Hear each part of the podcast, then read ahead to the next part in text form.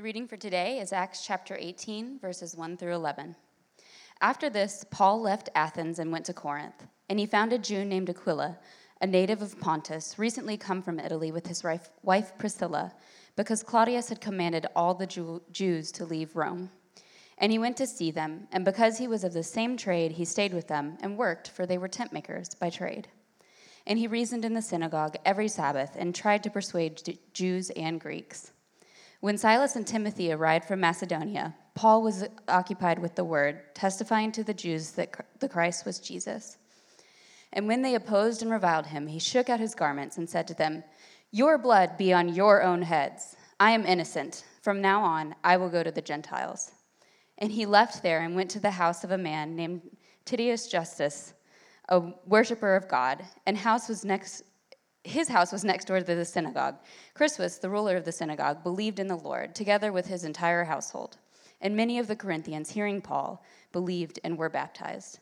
And the Lord said to Paul one night in a vision Do not be afraid, but go on speaking, and do not be silent.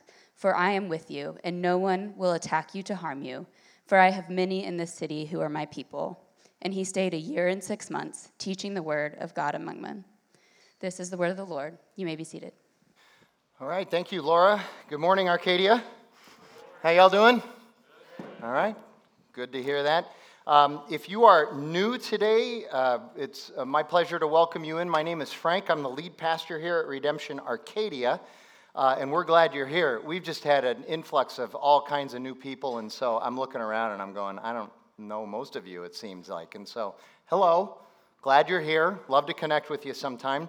Uh, we are obviously in Acts chapter 18 today. So turn in your Bibles there. We're going to go through the first 23 verses. Um, but before we get to there, I've got a couple of other quick announcements that I just want to mention. One I've been thinking about and stewing on for several weeks now. But the first one is this. Um, when Tammy was up here, she talked about uh, the three ways of connecting in a church, and the second one was to come to the weekly classes or and get involved in a home group, which is what we call redemption communities. Uh, I want to remind you that we are uh, doing a midweek Bible study right now on Wednesday nights. Uh, we're, we're, doing a four-week study right now on uh, gospel-centered friendship in the church. And we've already had two weeks of that. This week, Wednesday, is, is uh, my turn. I'm going to be teaching on friendship and affinity in the church. And what does that mean and what, and what does that look like in terms of, of a uh, gospel centered view of that? Uh, should be a good time. Looking forward to uh, seeing you there. I'm also going to have a, a, guest that I'm going to spend a little bit of time uh, interviewing during that class. So it's at 6:30 in this room. Uh, and we'll go until about 7.40 uh, if you're going to bring children and need childcare please let us know so that we can make sure that we have that staffed properly uh, here's the other thing this has been on my mind for a while. It's been interesting. Um, we moved over here uh, July last year, July 10th. We had our year anniversary last Sunday. Uh, and then by October, we realized that we needed to add a service. And so we, on October 16th, 2016, we added a 5 o'clock service um, uh, on Sunday and uh, much fanfare and all that stuff. And it started off, and then, of course, as most things in church do, it kind of dropped off for a while. And we've been monitoring it and looking at it, and it's been interesting. And, and I, just in the back of my mind, I've been thinking, this will be interesting to see what happens to the Sunday night 5 o'clock service during the summer when it's miserably hot like all the time and by 5 o'clock everybody's sick of it and most people in phoenix are all of you right now wish you were in another city right now. I just know that to be a fact, like Flagstaff or San Diego or whatever, but most of Phoenix just leaves. So I was kind of interested in seeing what would happen. Since about mid April, our 5 o'clock service has been growing, like, like kind of crazy. It's been wild to watch that. And uh, since June, our best numbers at the 5 o'clock service have been there. And that rekindled um, our inspiration for why we did this. There are a number of people who just simply cannot go to church on Sunday morning. The world we live in, it's an impossibility for them. And we have a number of people who are coming at 5 o'clock, but also it is available for you to come at 5 o'clock as well. It's the exact same service that we do at 9 and 1045. It is a little bit more relaxed and casual, I will admit, because by then Cody's been dipping into the communion wine. But other than that, it's been really good. Um, the staff really likes it, and um, but one of the biggest things is to let people know who can't come on Sunday morning that we have this five o'clock service. So we're just it's been exciting to watch that thing um, happening. So, again, we're in uh, Acts chapter 18. This is the end of Paul's second missionary journey, and we're actually going to start just for 30 seconds, transitioning into his third uh, missionary journey uh, along about verses 20 through 23. Um, but we're going to spend most of our time in Corinth and what Paul does and his experiences in this city of Corinth. And here's the big idea the blood is important. no. Actually, the blood is essential. That's the big idea. The blood is not just important, the blood is essential. And we're going to get to that. We're going to, we're going to go through, like we often do, we're going to unpack the passage and kind of tell the story. And then we're going to spend our closing time, 10 or 15 minutes, talking about why the blood is essential and why this is so important for us uh, right now. Um, I will tell you, those of you who know me, uh, earlier, I, be, I came to Christ when I was 27, and and eventually started being discipled primarily by a guy named Tom Shrader, who was the founding pastor of Redemption Church. And one of the things that he does so well is he takes the Word of God, uh, which is very, very old, thousands of years old, and he's able to show us how applicable it is to our life today. God is timeless, and a timeless God would never produce dated material. And I love that aspect of teaching and preaching to be able to say, hey, this is what this means to us today. There are also times, and we'll do some of that today, but there are also times when instead of asking specifically or pri- uh, primarily, what does this mean to me today, we also just need to ask, what does this mean? And, and that is really important, and that's what we're going to do today at the end with this whole uh, blood issue, and you'll see more about why I'm very uh, passionate about this when we get there. So let's go back and just start looking at the passage that Laura read, plus extra verses. Uh, verses 1 through 4. After this, Paul left Athens. Last week we were in Athens. It was an exciting time. And he went to Corinth. And he found a Jew named Aquila, a native of Pontus. I'll show you where that is on, on the map in a minute. We do have a map today. I'm so excited. You all know how I love these maps. By the way, I have a laser pointer too, so very excited. All right uh, native of Pontus, recently come from Italy, specifically Rome, so way to the west of, of Corinth. Uh, and he's with his wife Priscilla, so Aquila and Priscilla, because Claudius, who was the emperor of Rome at the time, had commanded all the Jews to leave Rome. If you're a Jew, you're out, just out.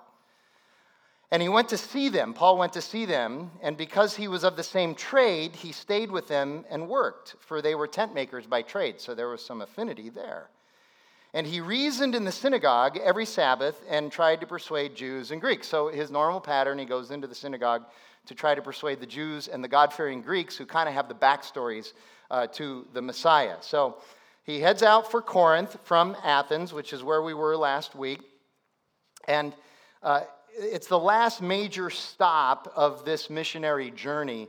And he stays there quite some time. He stays there nearly two years. This is unusual for Paul to stay in a, in a missionary city this long. There are some reasons why he does it. But he's there generally from 50 to 51 AD, maybe bleeding over into 52 AD a little bit. We think the crucifixion of Jesus was probably uh, the year 30 uh, AD, so kind of give you some idea of where we are there. And I want to talk a little bit about Corinth. Corinth's an important ancient city, um, very famous. Uh, in, in the year 146 BC, so this is a little bit more than 200 years earlier, the Romans, as the, they were expanding their empire and trying to kind of flex their muscles, they destroyed Corinth because Corinth was pushing back against the Roman Empire and didn't want to be a part of that. But then, about 100 years later, in 44 BC, the Romans then came back and rebuilt Corinth and, and refounded Corinth. So it's been a city now for a little over a hundred years, but it was founded this time as a, as a Roman colony. So they're completely under the law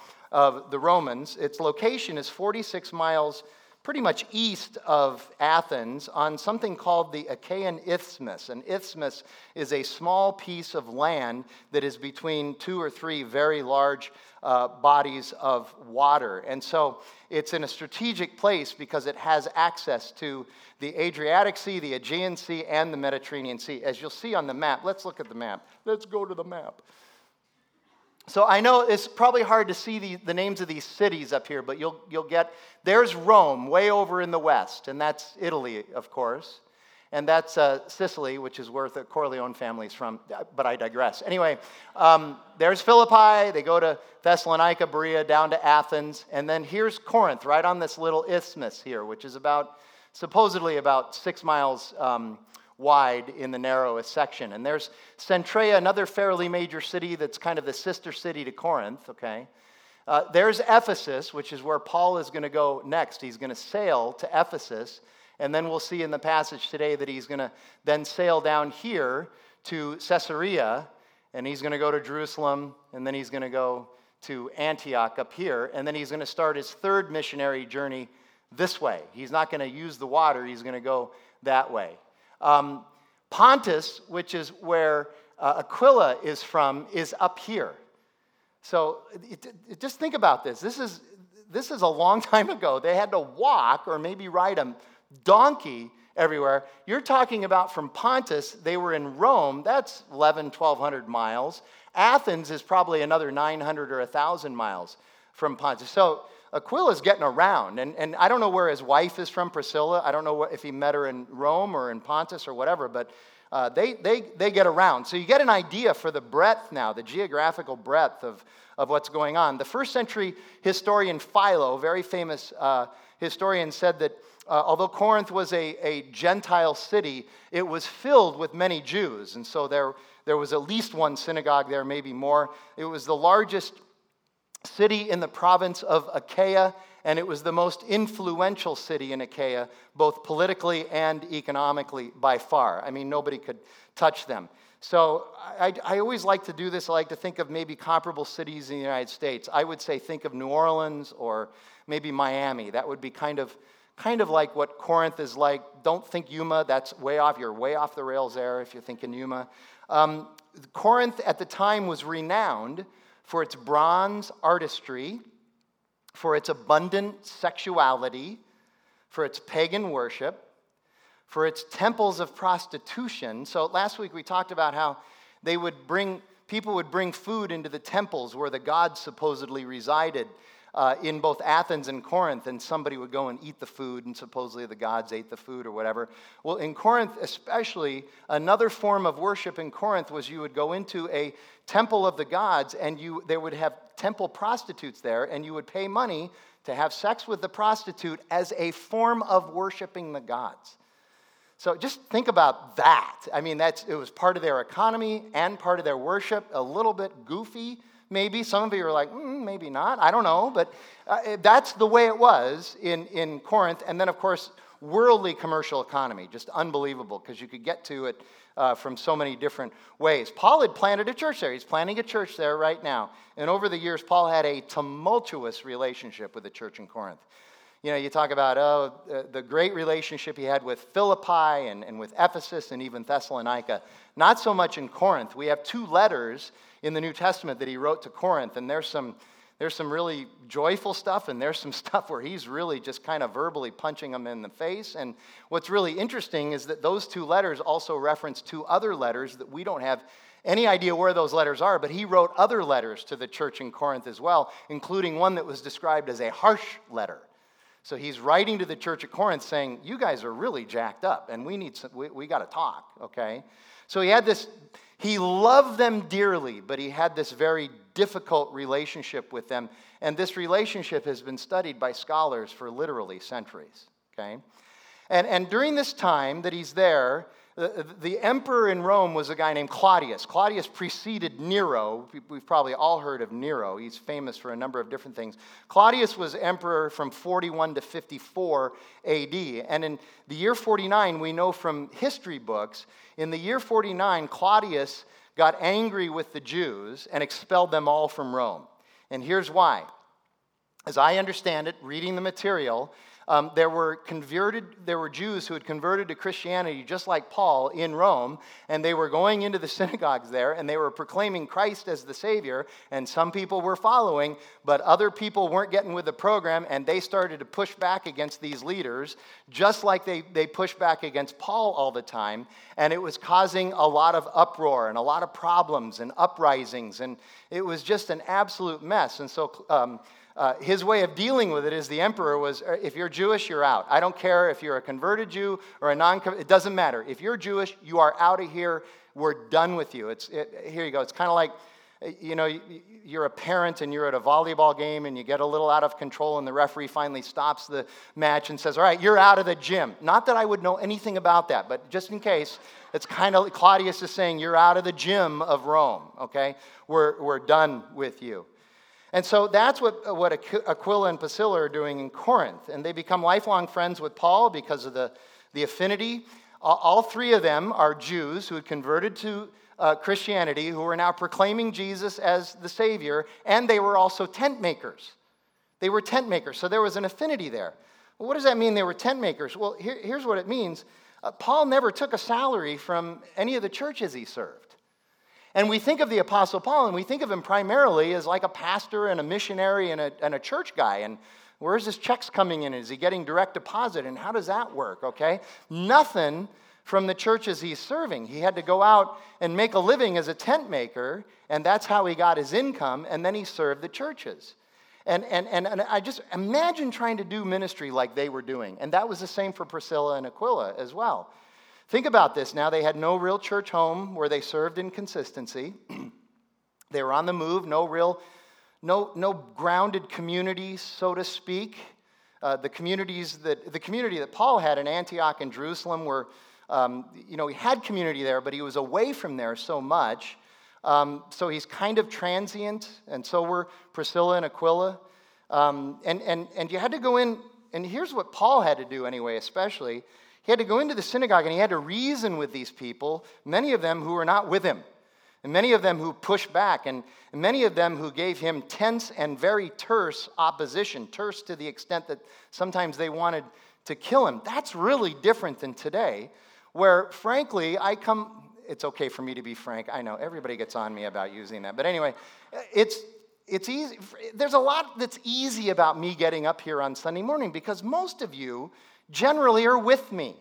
You're for me. You're, many of you are even praying for me as I'm doing this. And, I, and maybe you're not against me. There, maybe there's a few of you. Uh, sometimes in the back, there are people that hold up those 1 to 10 cards, and there they are.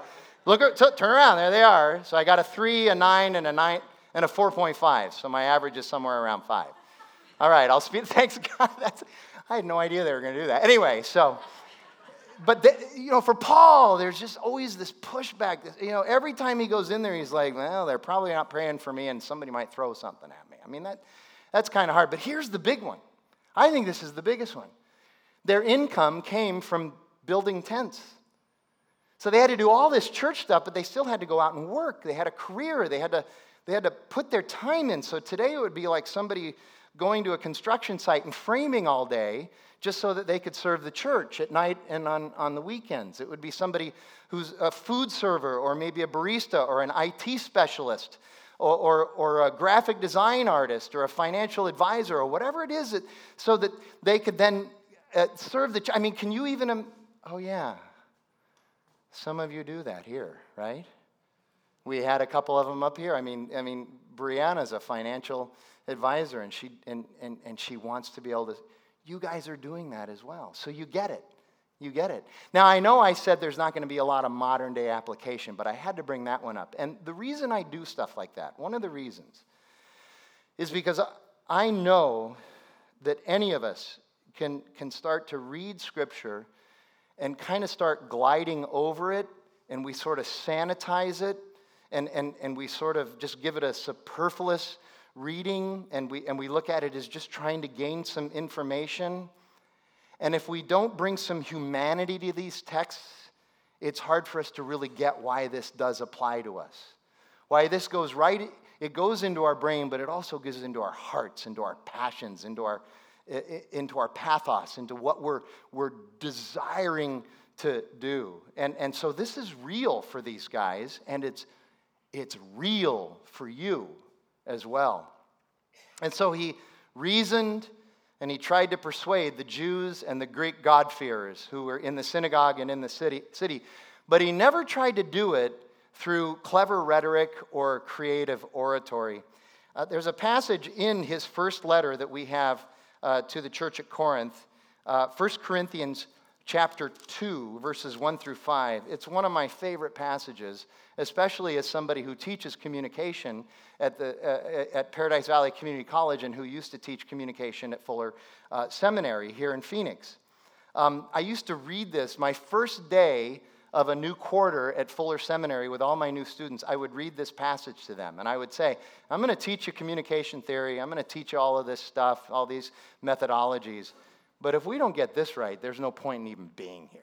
There's just no point for us to be here. Here's what Paul writes. And I, when I came to you, brothers, and he's referring to this time now in the book of Acts, I did not come proclaiming to you the testimony of God with lofty speech or wisdom. And that, and that idea of wisdom there is worldly wisdom. For I decided to know nothing among you except Jesus Christ and Him crucified. I preach Christ crucified and resurrected. Even last week in Athens, where he's doing all that funky pop culture stuff and really connecting with them, he still got around to Christ crucified, which means he also talked at some point, although it's not explicit in the text. He had to talk about the cross, because otherwise, why would he be resurrected? So it's Christ crucified and resurrected. That's what Paul preaches. That's what we proclaim at Redemption Church as well. And I was with you in weakness and in fear and much trembling, because this is not my power and my wisdom and my intelligence that's doing this. And my speech and my message were not in plausible words of wisdom, but in demonstration of the Spirit and of power. Notice Spirit is capitalized there, the Holy Spirit, and the power of God. That your faith, this is the best part. Here's, here's the conclusion of it that your faith might not rest in the wisdom of men, but in the power of God. You and I are saved and we are sanctified and we are sustained not by our power, not by our wisdom, not by our intelligence, but by the power and the love and the grace and the mercy of God through his Son Jesus Christ and the filling of the Holy Spirit. That is really, really important, really good stuff. So, the next paragraph, we move on and we see what happens uh, when Silas and Timothy arise, arrive. When Silas and Timothy arrived from Macedonia, Paul was occupied with the word testifying to the Jews that the Christ was Jesus. So the Jews know the backstory. They're the ones going, hey, we're waiting for the Messiah, waiting for the Messiah for hundreds and hundreds of years, waiting for the Messiah, waiting for the Messiah, waiting for the Messiah. Paul comes and says, the Messiah is Jesus, the Messiah has come. Isn't that good news? And many of them are like, mm, no. Now just think about that, okay? Messiah come, Messiah come, Messiah come, Messiah come, Messiah come. Paul says the Messiah has come. No, Messiah come, Messiah come. Isn't that odd? That's what he's up against, this, this kind of rut that they're, that they're in. And when they opposed and reviled him, he shook out his garments and said to them, Your blood be on your own heads. I'm innocent. From now on, I will go to the Gentiles. That's the verse that we're going to come back to uh, later. And he left there and went to the house of a man named Titius Justus, a worshiper of God. His house was next door to the synagogue, and Crispus, the ruler of the synagogue, let me tell you, some of you know how much I love the names in the Bible. If, if we ever got together and started a breakfast cereal company, the first product we'd put out is Crispus, because it'd be a biblical breakfast cereal. I'm telling you. And it would sound right, right? Okay, we like crispy breakfast cereal. Anyway, Crispus, the ruler of the synagogue, believed in the Lord. The ruler of the synagogue believed, and together with his entire household. And many of the Corinthians, hearing Paul, believed and were baptized. And the Lord said to Paul one night in a vision, Do not be afraid, but go on speaking and do not be silent, for I am with you. And no one will attack you to harm you. That's an interesting qualification. For I have many in this city who are my people. And Paul stayed a year and six months teaching the word of God uh, among them. So, Paul is occupied with the Word of God when, when Silas and Timothy come. And, and essentially, what that means is Paul's saying, Look, let me take care of preaching and proclaiming. You guys take care of pastoring and, and, and shepherding and all that. And that's a good thing that somebody is, is, is occupied with that. But uh, obviously, the results are mixed. There's a sense, there is a sense in which, it, in which if you're not getting at least a little bit of pushback on the gospel, that maybe you're really not preaching the true gospel or preaching God's word. Because there is stuff in here that can be offensive and hard and difficult to understand. And without the power of the Holy Spirit helping us, it can be really challenging. And so If, if nobody's ever disappointed with what the Bible has to say, then, then that might be a bit of a problem. And it's not the Bible's problem, it's how it's being uh, treated. Um, and so Paul listens to them, and he finally, at one point, he, he shakes out his garments. What does that mean? It, it, here's what it means it means it's a, it's a symbolic way of saying, all right, look, uh, for whatever reason, you're not getting it, the Spirit's not working, whatever. So I'm going to move on from here. If, if you guys want to re engage, I'll be around, but I'm moving on from here. I'm hoping to find a field where there's some fruit that we can actually harvest. So I'm going to move on here. And then he says the blood thing. Says, Your blood be on your own heads. And, and Paul, who was an expert in the Old Testament, had the Old Testament memorized, was, a, was an expert in it. Um, most scholars say, well, he's thinking of Ezekiel chapter 3 there. So the prophet Ezekiel in chapter 3 specifically says, look, if a person is presented with the Word of God, the reality of God, the love of God, if, if, if a per, here you go, if a person is presented with the truth of the gospel and they reject it, then the blood is on their their own blood is on their head. It's nobody else's fault. It's a way of saying there's nothing else that can be done for you. It's nobody else's fault. Your blood is what's going to pay for your sin, and it's not going to be a happy time. And that's what Paul is saying. He's using this Ezekiel chapter 3 reference to let them know I, am sorry, I wash my hands of you, and I'm not responsible anymore. You have made this d- decision, okay? So here you go. Some of you who are note takers, I think you need to write this, write this down. This will be life changing for you. Here you go. Are You ready? Okay. In life, there are going to be direct consequences for our decisions and behaviors. You got that? Is that life changing or what? But we live in this world where we don't want those consequences. Paul is saying there's a direct correlation between your decision, your behavior, and a consequence. And it's not going to end well. I'm here if you want to come back, but I got to move on.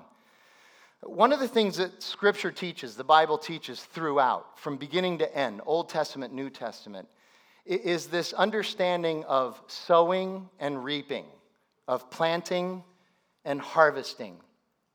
And what Scripture says is that it's foolishness for you to think that you can sow or plant in this field and then go over to this field where you didn't do any of the work and you can reap or harvest from this field.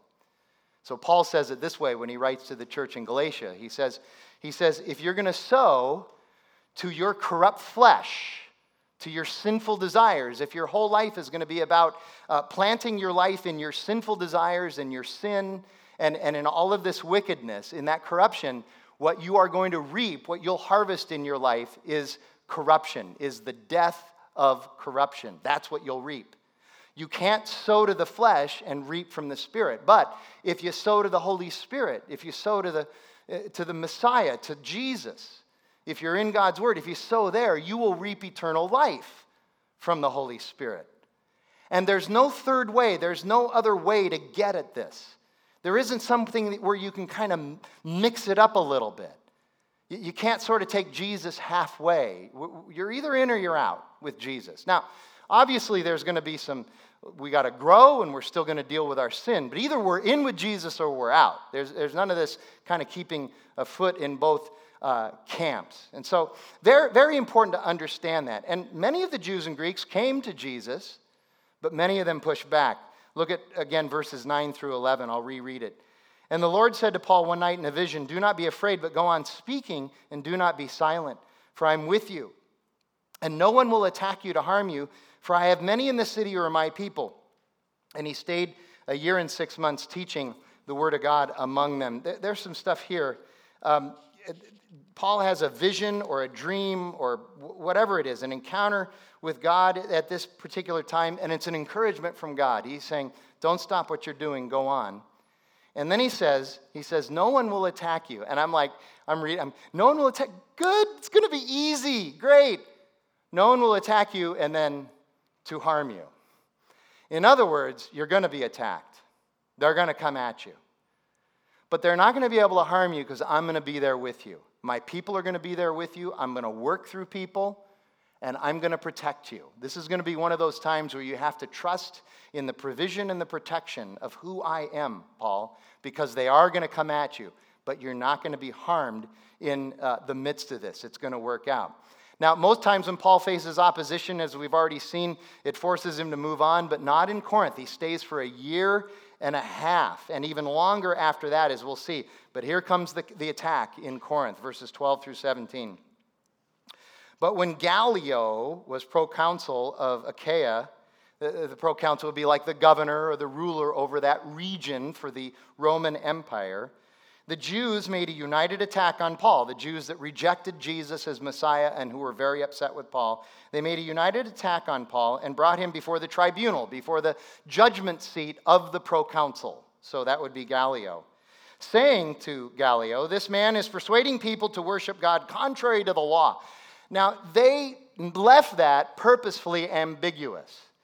What was really happening was, in their minds, it was contrary to their law, the Mosaic law, the religious law.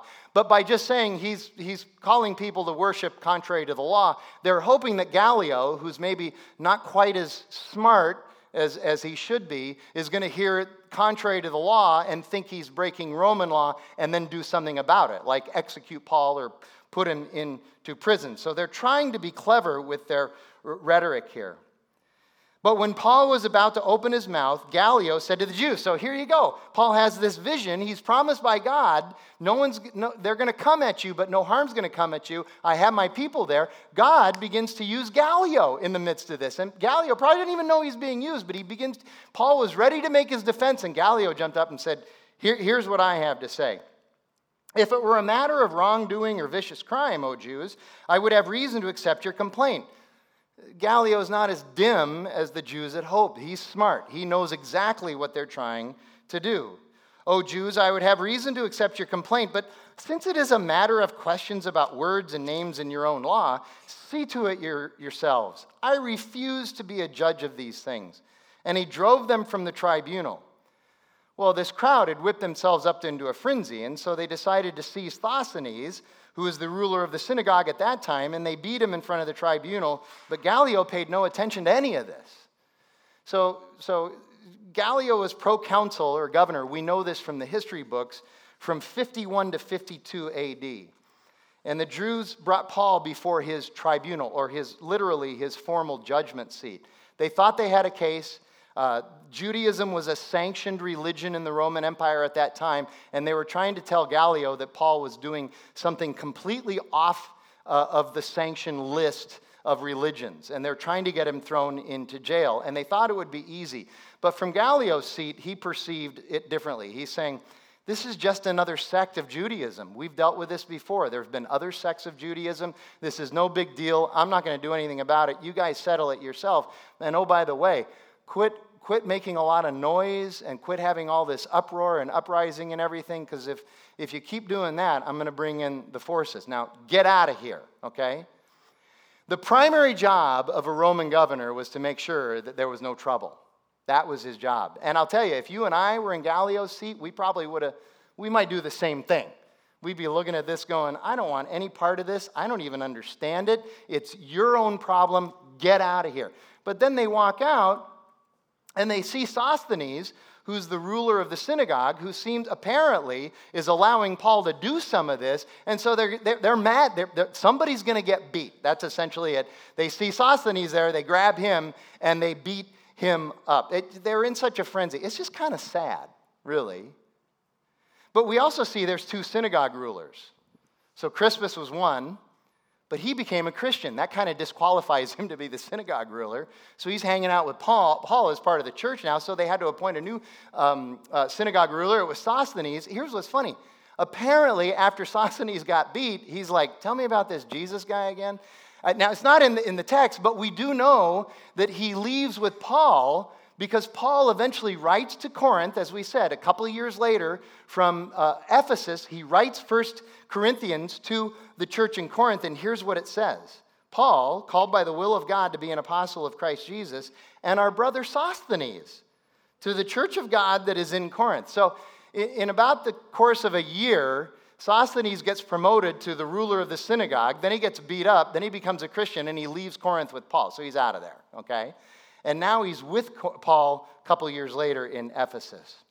So then we get to these last six verses before we get to talk about verse uh, six. So now we transition out of the second missionary journey and into the third missionary journey. So after this, so it's been almost two years, after this, Paul stayed many days longer and then took leave of the brothers and set sail for Syria, which would be where Antioch is, his sending church, and with him Priscilla and Aquila. At Cenchrea, that's that sister church of Corinth, he had his uh, hair cut because he was under a vow, and I'll explain that in a second. And they came to Ephesus, and he left them there, and he left them there, he left Priscilla and Aquila there, but he himself went into the synagogue and reasoned with the Jews. When they asked him to stay for a longer period, he declined. So apparently he went in one, one uh, Sabbath, reasoned with them. They said, Hey, can you stay longer? And he said, No, I'm on my way back to my sending churches. But taking leave of them, he said, I will return to you if God wills. And he set sail from Ephesus. And God does will, because for the next couple of weeks, we're going to look at what happens to Paul in Ephesus. And it's a wild and funky ride, my brothers and sisters. And when he had landed at Caesarea, uh, which is the coastal town, the port town for that whole area, he went up and greeted the church in Jerusalem and then went down to Antioch. After spending some time there, he departed and went from one place to the next through the region of Galatia and Phrygia, uh, strengthening all the disciples. So he heads out on his third uh, missionary journey. So Cenchrea is a, a, another city that's the sister. So think of Minneapolis, St. Paul. Corinth is Minneapolis, St. Paul is Cenchrea. He goes there and, he, and he's got this vow thing that he's taking care of. And so you, you look this up and you find out that there was a form of something called a Nazarite vow that many early Christians would take. And a Nazarite vow was an outward symbolic um, uh, exclamation of your gratitude for what God has done in your life. It was, it was a testimony. I hate to use it, kind of like when you get baptized, it's an outward testimony of, of the inward reality. You're, you're, you're letting people know God has been so good to me that I've taken this vow for a particular period of time. And generally, a Nazarite vow had two, two components. Number one, it, the outside component was you couldn't cut your hair or shave your face for a certain amount of time, whatever that is. Nothing would get cut, okay? And then, number two, for inward, you had to abstain from all alcoholic beverages for the same amount of time. And I'm, I'm racking my brain trying to figure out, all right, what in Arcadia would look something like this? And, and I kind of got halfway there.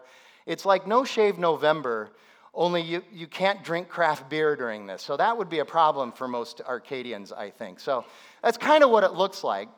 Um, and we'll see this Nazarite vow again in Acts 21. But on his way back to the sending churches, he stops in Ephesus, spends a minute there. They ask him to come back, and he says, If the Lord wills, and the Lord does will. And he gets to Caesarea, which is the port for both Jerusalem and at that, uh, for him anyway, it was also Antioch, although Antioch's quite a ways north. And I just want to mention this. It's a little bit of a technicality, but it might be helpful to you because it was helpful to me in reading scripture. It says that he went up to Jerusalem and yet Jerusalem is south of Caesarea. And then he went down to Antioch, but Antioch is north of Jerusalem. Now, in our vernacular, the way we talk is if in the United States is if something is south of us, we go down there, and if something is north of us, we go up there, right? So we go down to Tucson and up to Flagstaff. It, it, amen. Yeah. um, in, in the first century, the way they did it is if, if the elevation went higher, you would go up. So Jerusalem was higher than Caesarea, even though it was south. And then Antioch was lower in elevation than Jerusalem. Antioch straight north of Jerusalem, 140 miles, but you would go down to Antioch because it was a change in altitude. That helps you as you're reading scripture trying to figure out the map placement. The first time, you know, I read this, I'm like, why is Jerusalem and I looked at a map, I'm going, I thought he went up to Jerusalem, but he went up in, in altitude. Anyway, he goes to the mother church in Jerusalem to give a report there, then heads to his primary sending church in Antioch, gives a report there, and then he goes out, back out, and he heads to Ephesus eventually. So let's, let's wrap up by going back to, chapter, to verse 6 and looking at that. Uh, Paul looks at the Jews primarily that are rejecting the Messiah, and he's saying, and he says, and he screams, probably, really. He says, Your blood be on your own heads. Your blood on your own heads. Uh, we need to go there. We need to talk about this. Uh, in our culture, I don't know if you've ever noticed, you ever thought about this, there's a lot of sayings that we have in our vernacular that are kind of centered around blood. Have you ever noticed that? We use the word blood a lot as metaphors for stuff. There's bad blood. Ooh, there's bad blood between them. Or somebody is cold blooded. You ever, you ever been around somebody who's cold blooded? There's blood on your hands. Here you go. Uh, some, some, somebody will lay off 100 workers and they'll look at the corporation and say, There's blood on your hand. Not actual blood, but it's, a, it's an expression. There's blood in the water. It means the sharks are circling. Um, they smell blood. Blood brothers, blood initiation, blue bloods. I like blue bloods. Anybody else like blue bloods? I'm going to draw first blood. Here you go. That's a big metaphor for hockey, especially playoff hockey. Who's going to draw first blood? What does that mean? Who's going to score first? That's an important, whoever gets that first goal, very. Who's going to draw first blood? There's, there's new blood, there's red blooded, there's hot blooded. Check it and see. I got a fever of 100 and foreigner. Anyway, you're going to sweat blood. There's blood on your head, as Paul said, and of course, there's blood sacrifice and blood atonement. I want us to think about what Paul said to these people in the context of the, the law and forgiveness and the sacrifice for sin and the crucifixion because they are all about blood. The law of God doesn't exist without the blood. The forgiveness of sin, the sacrifice of sin, the crucifixion, none of them happen without blood. The blood is essential. Per God, blood atones, blood saves, blood forgives. Blood justifies, blood pays the ransom. Uh, blood is what brings holiness, and it is blood with which God makes his covenant with us. Both the old covenant and the new covenant are in blood. Blood is essential. The book of Hebrews says that without the shedding of blood, there is no forgiveness of sins. Well, what's the exception? What's the loophole? There is none. This is essential. The whole point of the Old Testament sacrificial system was that the animal would shed its blood so that people could be forgiven and justified and, and made holy. But the problem with the Old Testament system was that those blood sacrifices of those animals had to go on and on and on and on. They never ended. You were never finished with it you would go and you'd sacrifice your goat or your lamb or your pigeon or your dove or whatever it was. You would sacrifice it, and then you'd walk out, you'd sin again. Boom, you need another blood sacrifice so that you can be cleansed of that sin. And, and so that becomes a problem. But what did Jesus say on the cross? Those three words It is finished. Those might be the best words in the Bible. It is, you know what he's referring to? He's referring to this constant shedding of blood. He's saying, My blood has been shed now, but it's finished now. There is no more need for the shedding of blood because mine was the perfect blood that atones perfectly. And there is going to be no more. But his blood had to be shed, it was absolutely essential. But that was it, once for all. No more sacrifices. He made the last sacrifice, and it's really the only one that counts. You understand that without Jesus doing that on the cross, we would come in here on Sunday morning and we'd still have goats and lambs and pigeons. And anybody up for that? See, that's some good news right there. But the even better news is that it unites us with God. And he, and he shed his blood to do that. I told this story a, a number of years ago uh, at, at the, in the old property. I don't know how many of you remember it. Uh, several years ago, kind of in the wake of the movie The Passion of Christ coming out, um, I had an old friend that I went to school with. I hadn't heard from him in years and years and years. And somehow he got my contact information and contacted me and wanted to go to lunch with me and reconnect and all that. I found out he'd become a pastor in one of the mainline denomination churches in Phoenix. So he's a pastor now. So I think it's a couple of pastors getting together for lunch. And sat down, we started having lunch, and I noticed he was kind of amped up and kind of agitated and irritated. Not at me, but just in general. and he was kind of, he was, he was really unhappy about the movie The Passion of Christ. He thought it was horrible, and he started going off kind of on that. And I know, I saw it twice. It was kind of hard to watch. I get that, but he was really upset about, about that. And, and finally, he just looked at me and he said, We've quit teaching blood atonement for salvation at our church. We just, we've quit teaching it. Not going to teach it anymore.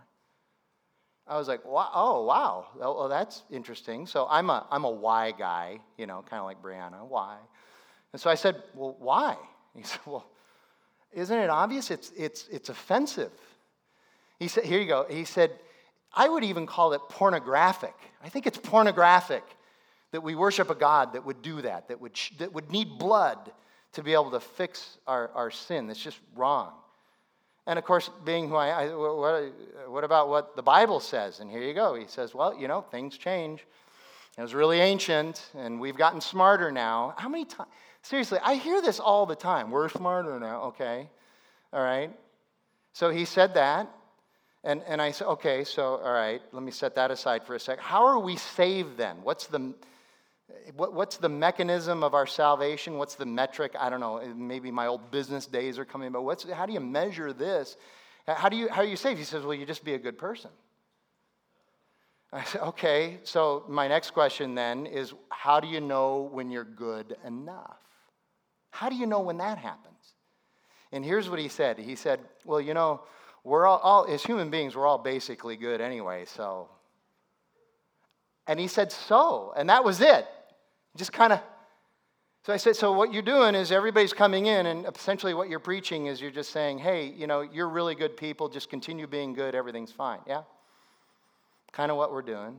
I said, well, do you still consider yourself people of the book? Do you use the Bible? And he says, oh, yeah, sure. I said, well, how do you, how do you, how do, you do that then? And he says, well, we're, we're very careful about looking in Scripture and figuring out what stuff is still really God's Word and what isn't God's word anymore and what doesn't really apply. And we don't even think it was God's word in the first place. I, was just absolutely blown away. Check. You know, that, I, I mean, what do you say to that? You know, and now I'm thinking, okay, here you go.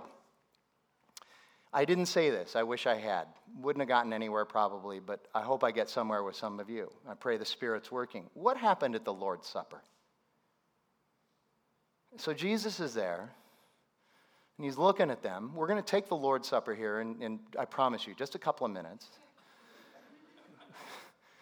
he takes the bread and he breaks it, and he says, This is my body, which is for you. These are my good works. Now you go out and do good works. Is that what he said? and, then, and then at the end of the meal, he, he, he grabs the cup of wine and he holds it up and he goes, This, this is the wine and really, it's because I really like to party with you guys. it's so fun to be in community with you. It's the best redemption community ever. Wine, you know. It, so here you go. Jesus teaches all this stuff for three years, and at the Lord's Supper, that's when he went off the rails. That's not what happened.